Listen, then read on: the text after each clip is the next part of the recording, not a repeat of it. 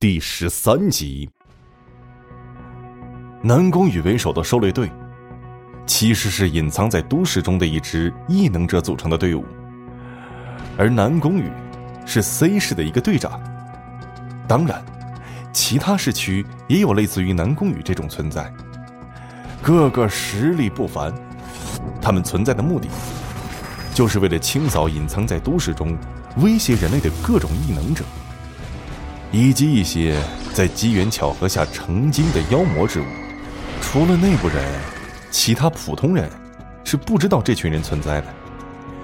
狩猎队向来是低调处理事情，也尽可能不打扰到正常的社会秩序。一是避免恐慌，二是不想动静太大伤及无辜。这也可谓是用心良苦。如今他们来到人才市场。是为了追捕一个拥有着隐身能力的异能者。之前这个人是到处骚扰女性，还曾经盗取大量现金和珠宝首饰，给社会带来了很大的影响。而公安部门对于这种案件是束手无策的，监控中只能看到钱和首饰消失不见了，影像上根本没有看到任何人存在。而对于这种问题，公安部门统一的做法就是。把它归为悬案给挂起来。可能是这位仁兄有点太作死了，好死不死开启了异能，去摸人家队长妹妹南宫露的屁屁。那南宫露是凡人体质，没有姐姐的异能，自然不明白为什么明明看不到人，却总感觉自己的屁屁像是被一只手抓了一把又一把呢。后来这气氛实在是太过于诡异。也吓哭了美女，一路是哭着找到姐姐，大致将事情的来龙去脉讲给南宫羽听。那南宫羽一听，顿时怒了，这才带领队伍开始搜捕这个会隐身的异能者，也就有了今天人才市场的一幕。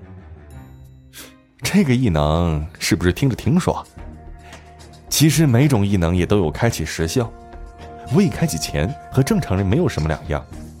开启后则会有一定的时效，比如这个隐身异能，开启后可以维持三个小时左右的时间，之后就需要等量时间去恢复。如果异能等级升高，恢复时间将会变短，时效也会增加。雨嫣，我填好了，你看，我啥时候能去报道啊？冯耀认真的填完表，双手递给莫雨嫣表格。莫雨嫣扭过俏脸，看了看，然后点点头说：“嗯，明天就可以去了，不要迟到哦，要给人家留下好印象嘛。”风耀重重的点头：“我明白，我不会给你丢脸的。”那你现在就可以回去了，没事了，明天准时到就好了，我相信你哦。莫雨嫣说完，还做了一个加油的手势，鼓励着风耀。就在这时。冯耀隐隐好像觉得有人路过自个儿身边，但是四下一看，又没有发现什么可疑的人。这就得感谢当初二大爷给他盘的那颗丹药了，他的身体因此得到了脱胎换骨的改变，六十比常人强了太多，普通人察觉不到的东西，他却可以察觉到。离着冯耀不远的地方。一个黑暗角落里，嗯，角落中看似什么都没有的地方，发出了一声质疑的“嗯”声。那个看不见的东西，就是那位隐身的异能者。他很奇怪的看了看冯耀，发现冯耀并没有看向自己这边，心下才想到：难道他也是异能者？呃，还是说碰巧了呢？可能是碰巧吧。他并没有看向我这边，哼！要不是后面有那个臭娘们追着，我非得让你付出代价不可，吓老子一跳。不过他身边的妹子倒是很不错呢，还没见过这么蠢的妹子呢，嘿嘿，不能空手而归呀。而想到这里，放轻脚步，悄悄来到莫雨言的身后，上去就是一把抓向了莫雨言的屁股。莫雨嫣感觉有人抓了自个儿屁股一把，是又羞又怒。叫出了一声。这回头一看，身边除了冯耀是没有别人。这下对冯耀的好感顿时消失了。而冯耀则是一脸疑惑的看着莫雨嫣问道：“嗯，你怎么了？叫什么？”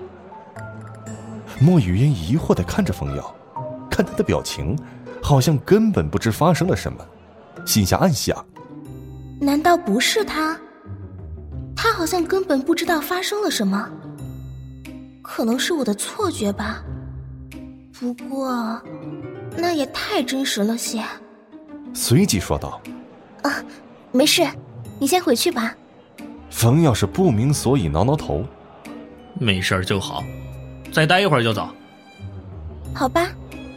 莫雨嫣没回头，继续忙着手头的工作。又等了一会儿，只见莫雨嫣是一直忙着手头工作，心想：总这样待着也不好，还是打个招呼就走吧。抬起头，刚想拍莫雨嫣的肩膀，就听到“的一声。莫雨嫣是羞愤异常，转头看着冯耀抬起的手臂，双眼冒火，而冯耀却是一脸的懵逼。四目相望之下，莫雨嫣是更怒了。冯耀，我之前一直以为你是阳光且有上进心，可是我没想到你是这样一个人。你，你居然还摆出一副什么都不知道的表情！你，流氓！冯耀一听是懵了，自个儿什么都没做，怎么成流氓了呀？自己刚才只是想打个招呼就走掉，怎么变成这个样子？莫雨嫣见此刻冯耀依旧是一脸无辜的样子，忍不住更加生气了。你，你现在给我滚！我不要再见到你！只见冯耀想上前解释，自己连忙退了两步，接着怒道：“再不走，我就喊人了！”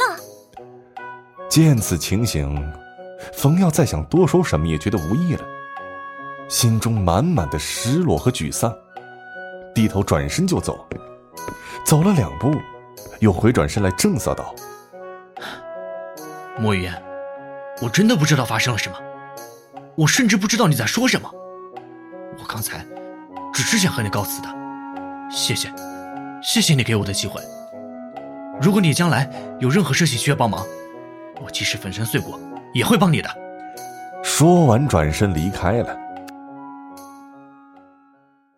本节目由 FaceLive 声势工作室倾情打造，FaceLive 声势工作室声势最擅长。